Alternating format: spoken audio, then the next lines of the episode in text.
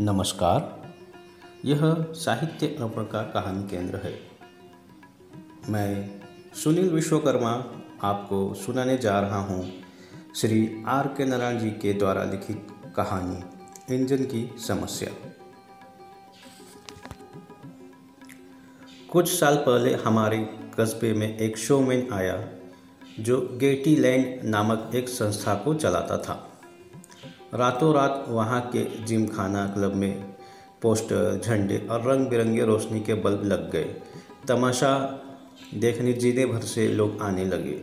शुरू होने के एक हफ़्ते बाद ही उन्हें हर रोज़ पाँच सौ रुपये की आमदनी होने लगी। इसमें तरह तरह के खेल, जादू और तमाशे दिखाए जाते थे। दो आने का टिकट खरीदकर हम तोतों के करतब से लेकर मौत के कुएँ में मोटरसाइकिल की गोल चक्कर तोड़ सकते थे। इसके अलावा वहाँ तरह तरह की लॉटरी और गैलरी थी, जिनमें एक आना खर्च करके आप सौ रुपये तक के इनाम जीत सकते थे। शो का एक कोना बहुत ज़्यादा लोगों से भरा रहता था, क्योंकि यहाँ आठ आने का टिकट लेकर तरह तरह की बड़ी चीज़ें जैसे पिन कुशन, सिलाई की मशीन, कैमरे और सड़क कुटने का इंजन तक इनाम में जीत सकते थे। एक दिन उन्होंने टिकट का नंबर निकाला, जिसका नंबर था एक हज़ार पाँच, जिसका आधा हिस्सा मेरे पास था। इनाम की चीज़ों पर नज़र डालते हुए उन्होंने कहा कि सड़क का इंजन मुझे इनाम में मिला है। अब मुझे से यह पूछिए कि इनामों में रोड का इंजन जैसी चीज़ कैसे शामिल हो गई? यह बताने के लिए मुझे काफ़ी मेहनत करनी पड़ेगी। खैर यह सुनकर मैं स्तब्ध हो गया। लोग मुझे कुछ ऐसे देखने लगे, मानो मैं कोई जानवर हूँ। कई हंसकर कहने लगे, क्या करेगा ये रोड इंजन का? यह इनाम ऐसा नहीं था, जिसे कोई खुद उठाकर घर ले जा सके। मैंने सोमैन से पूछा, इसे ले जाने में वह मेरी क्या मदद करेगा? जवाब देने की जगह उसने मुझे ऊपर टंगा एक नोटिस दिखा दिया, जिस पर लिखा था कि इनाम जीतने वाले सभी लोग अपने इनाम फ़ौरन खुद ही इंतज़ाम करके उठा ले जाए।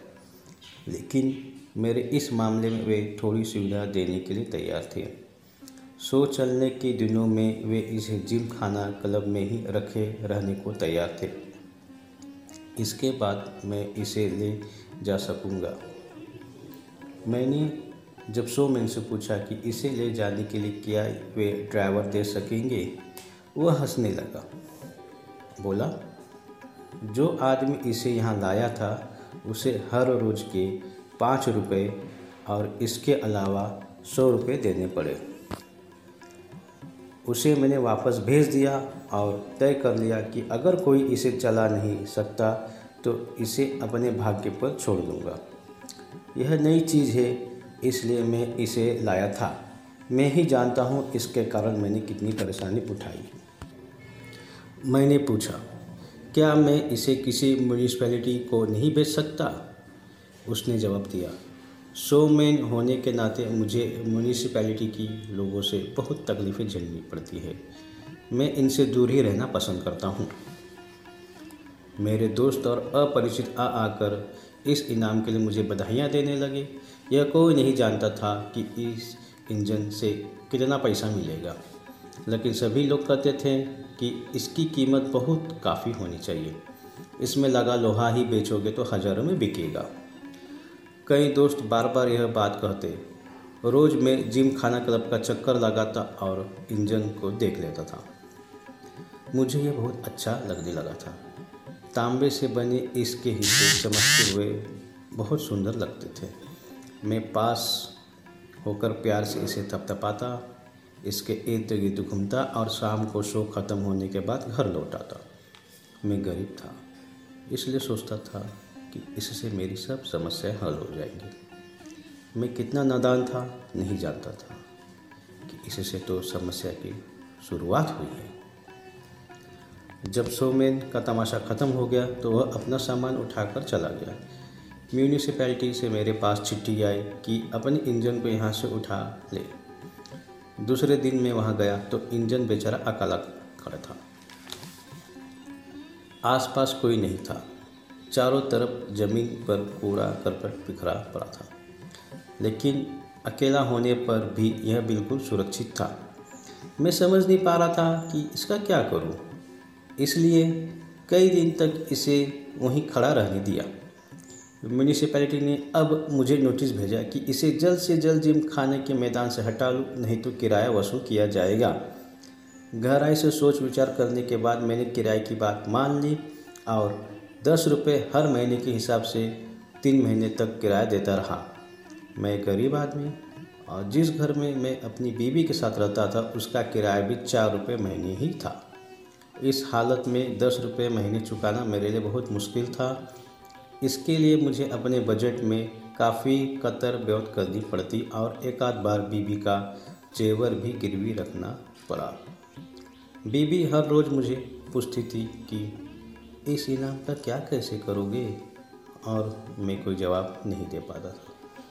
मैं बाज़ार जाता और हर किसी से इसे खरीदने की बात करता। किसी ने सुझाया कि, कॉस्मोपॉलिटन क्लब का सेक्रेटरी इसे खरीद सकता है? मैं उससे मिला। तो हंसने लगा और बोला, कि मैं इसका क्या करूँगा? मैं बोला आपके यहाँ टेनिस कोर्ट है, जिसका मैदान यह रोज़ समतल कर सकता है। मैं यह काफ़ी सस्ते में आपको दे दूँगा। लेकिन बात पूरी करने से पहले ही मैंने महसूस कर लिया कि मैंने बेवकूफ़ी की बात कही है। किसी ने कहा, तुम म्यूनसिपैलिटी के चेयरमैन से मिलो। वह इसका उपयोग कर सकता है। काफ़ी सोचने के बाद एक दिन मैं उससे मिलने गया। कोट के बटन सही ढंग से लगाकर मैं उसके कमरे में घुसा और अपनी बात कही। मैं इसे एकदम सस्ते में देने को तैयार था। मैंने बड़े ज़ोर शोर से बाहर के लिए उनके कर्तव्यों पर प्रकाश डाला, लेकिन शीघ्र ही समझ गया कि यह काम संभव नहीं है। इंजन बच्चों को खेलने के लिए दे देना जाना, ज़्यादा आसान है। जिम खाना मैदान में इंजन का किराया देने में मेरा दिवाला निकला जा रहा था। मैं सोचता था कि किसी दिन इतना ज़्यादा पैसा इसे बचाने से मुझे मिल जाएगा कि यह सब भरपाई में कर सकूँगा। अब इस मैदान में पशु प्रदर्शनी होने की घोषणा कर दी गई और मेरी समस्या फिर खड़ी हो गई। मुझसे कहा गया कि 24 घंटे के अंदर इसे वहाँ से हटा लें। प्रदर्शनी एक हफ़्ते बाद शुरू होनी थी और उसका इंतज़ाम करने लोग पहले आ रहे थे। उनकी मांग थी कि इंजन को तुरंत हटवा दिया जाए। मैं बेहद परेशान हो, उठा। पचास मील के इलाके में कोई आदमी ऐसा नहीं था जो इंजन के बारे में कुछ राय दे सके। सड़क से गुजरते हर बस ड्राइवर से मैं बात करता, लेकिन कोई नतीजा नहीं निकल रहा था। मैं स्टेशन मास्टर से भी मिला कि वह मालगाड़ी के ड्राइवर से यह काम करा दे। लेकिन इस ड्राइवर ने कहा कि उसे देखने के लिए अपना ही इंजन काफ़ी है और बीच में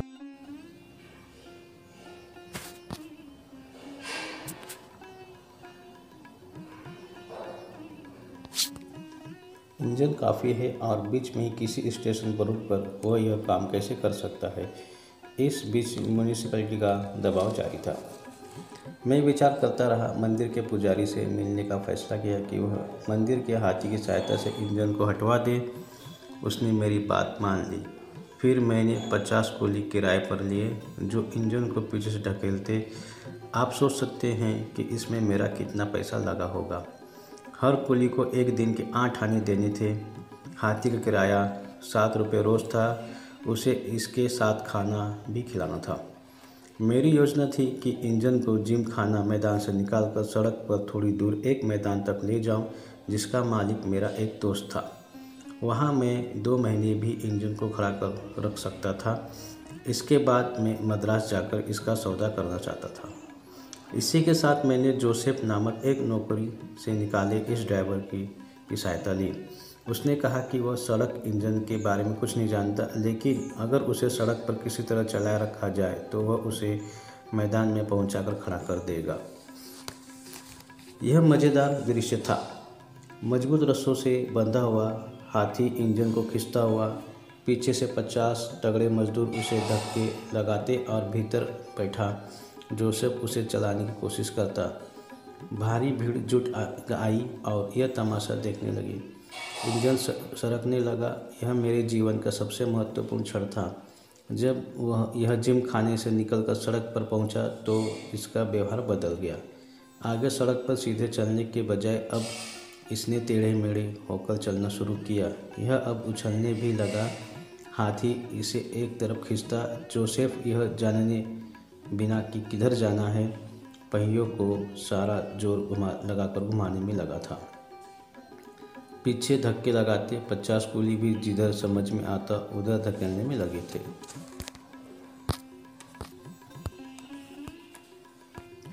इस अगल बगल उल्टी सीधी धक्केबाजी में इंजन जिस मैदान में उसे जाना था, वहाँ न जाकर दूसरी तरफ़ खड़ी एक चार दीवारी से टकरा गया और उसका काफ़ी हिस्सा तोड़ डाला। यह देखकर भीड़ ने एक लंबी चीख मारी भीड़ के व्यवहार से परेशान हाथी और ज़ोर से चिंगाड़ा और रस्से तोड़कर अलग हो गया। वह भी दीवार से जा टकराया और उसका दूसरा हिस्सा भी ध्वस्त कर दिया। पचासों कुली डर कर भाग निकले। भीड़ भी उपद्रव मचाने लगी। किसी ने मुझे ज़ोर का थप्पड़ मारा। यह दीवार का मालिक था। थोड़ी देर में पुलिस वहाँ आ गई और मुझे पकड़कर ले गई। मैं जब हवालत से बाहर आया, मेरे सामने बहुत से कामों की सूची पकड़ा दी गई। दीवार का जो हिस्सा टूट गया था, उसे बनवाना। जो पचास कुली भाग गए थे, उनको पैसे देना। यद्यपि उन्होंने यह नहीं बताया कि काम न करने का भी उन्हें पैसा दिया जाए। इंजन को चलाने के लिए जोसेफ की फ़ीस देनी थी। दीवार में टकराने से हाथी को जो चोट लग गई थी, उसके इलाज के लिए पैसा देना था। यद्यपि मंदिर के मालिकों ने मेरी बात नहीं सुनी थी कि हाथी को दीवार तोड़ने के लिए नहीं लाया गया था। और इंजन को यहाँ से हटाकर उसकी सही जगह पहुँचाना। भाइयों, मैं सचमुच गरीब आदमी था।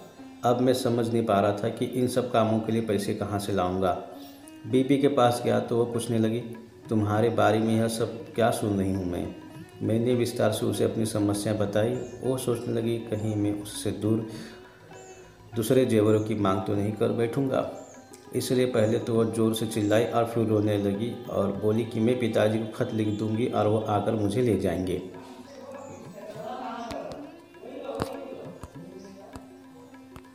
मैं लाचार हो उठा। लोग रास्ते में मुझे मिलते तो देखकर मुस्कुराते। मैं गहराई से यह सोचने लगा कि अपने गाँव क्यों न चला जाऊँ। अपनी बीबी को इस बात के लिए प्रोत्साहित किया कि वह पिताजी को ज़रूर पत्र लिखे, जिससे गाँव जाने के लिए मेरा रास्ता साफ़ हो जाए। मेरी यह योजना कोई जान नहीं पाएगा। मैं लेनदारों को चकमा देकर चुपचाप एक रात यहाँ से निकल जाऊँगा। तभी एक स्वामी जी के रूप में मुझे अचानक कहीं से सहायता प्राप्त हुई।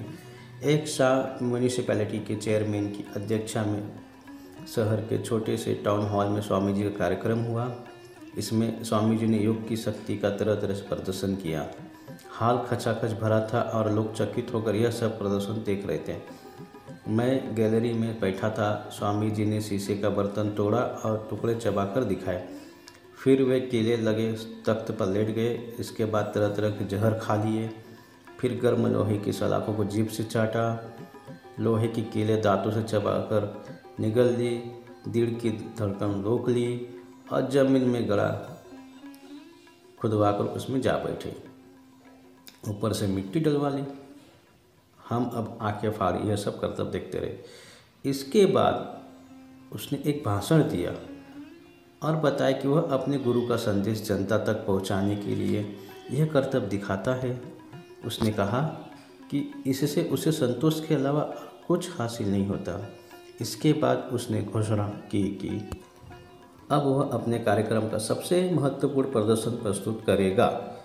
इसके बाद उसने चेयरमैन की तरफ़ देखकर कहा आपके पास कोई सड़क इंजन है, इसे मैं अपनी छाती पर चलाकर दिखाऊँगा। चेयरमैन यह सुनकर जरा शर्माया और कहने लगा, नहीं, हमारे पास रोड इंजन नहीं है। स्वामी जी ज़ोर देकर कहा, मुझे रोज रोड इंजन ज़रूर चाहिए। चेयरमैन ने उससे यह कहकर फुसलाना चाहा, उसके लिए ड्राइवर भी नहीं है। स्वामी ने उत्तर दिया, कोई बात नहीं, मेरा असिस्टेंट सब तरह की गाड़ियाँ चला सकता है।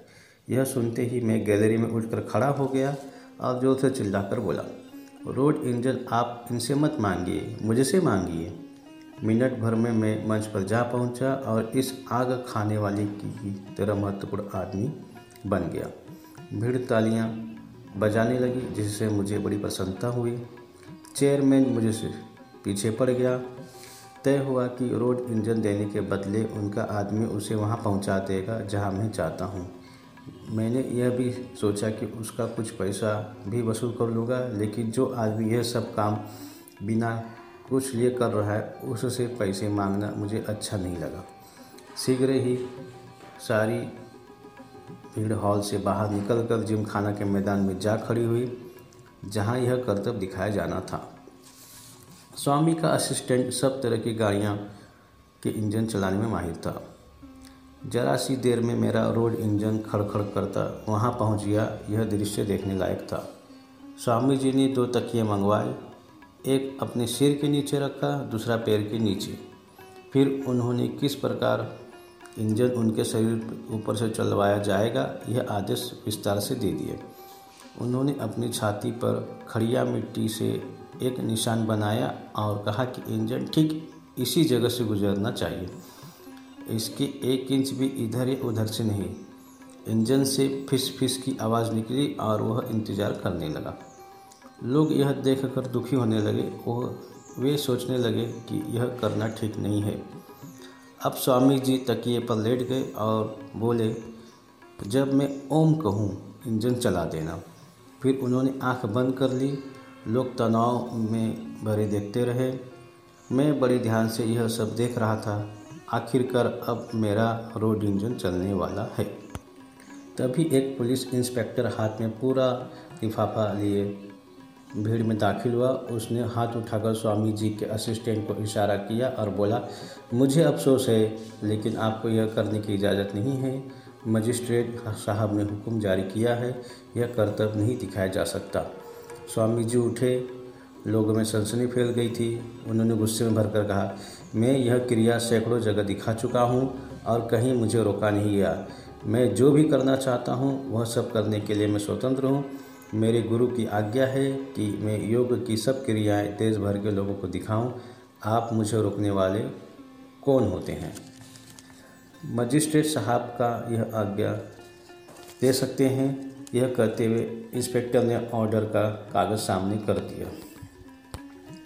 उसको यह आपको इस तरह दूसरे के कामों में दखल देने का क्या अधिकार है? यह सब मैं नहीं जानता।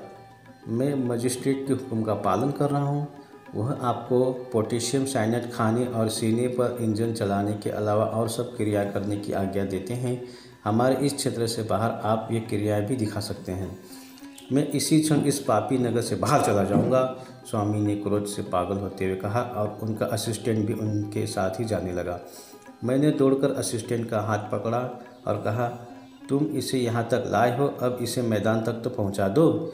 उसने अपना हाथ झटके से छुड़ा लिया और बोला, मेरे गुरु इतने नाराज़ हैं, अब तुम मुझसे कुछ भी करने के लिए कैसे कर सकते हो? वो चल पड़ा। मैंने कहा, तुम इसे गुरु की छाती के अलावा और कहीं नहीं चला सकते। अब मैंने इंजन को ऊपर, उसके भाग्य पर छोड़कर दो एक दिन में गाँव चले जाने की योजना बनाई। आखिरकार प्रकृति स्वयं मेरी मदद के लिए आगे आई। आप लोगों ने उस साल आए भयंकर भूकंप के बारे में ज़रूर सुना होगा, जिसने उत्तर भारत के कई शहरों को तहस नहस कर दिया था। हमारे कस्बे में भी उसने कुछ कर दिखाया था। रात को हम सब चारपाइयों से नीचे आ गिरे, दरवाजे और खिड़कियाँ ज़ोर ज़ोर से बजने लगी थी। दूसरे दिन शहर छोड़ने से पहले मैंने सोचा कि एक बार फिर इंजन को देखता चले। मैं अपनी आँखों पर विश्वास नहीं कर सका। इंजन वहाँ से गायब था। मैंने चारों तरफ़ नज़र डाली और शोर मचाया। लोग उसे ढूँढने के लिए चारों तरफ़ गए। इंजन मैदान के एक बेकार कुएँ में उल्टा होकर पड़ा था। मैंने ईश्वर से प्रार्थना की कि अब कोई और परेशानी पैदा न करे। लेकिन मकान का मालिक बाहर आया और यह घटना देखकर दुखी होने के बजाय हंसने लगा। मुझे देखकर बोला, तुमने मेरे लिए बड़ा काम किया है। इस कुएँ में शहर का सबसे गंदा पानी इकट्ठा था और म्यूनिसपैलिटी हर हफ़्ते मुझे नोटिस भेज रही थी कि इसे बंद कराओ। इसमें बहुत खर्चा आता, जिससे मैं डरा, डर रहा था। तुम्हारे इंजन ने टाट की तरह कुआँ बंद कर दिया है। इसे यूँ ही रहने दो।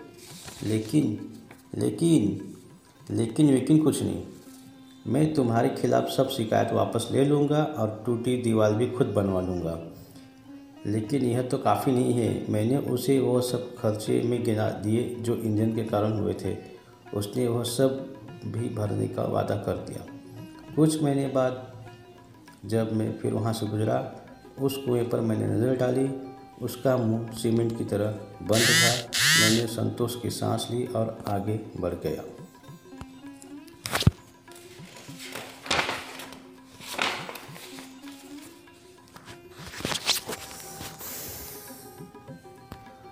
तो अभी आप सुन रहे थे हमारे साथ कहानी, इंजन की समस्या। आशा करता हूँ कि आपको यह कहानी बेहद पसंद आई होगी।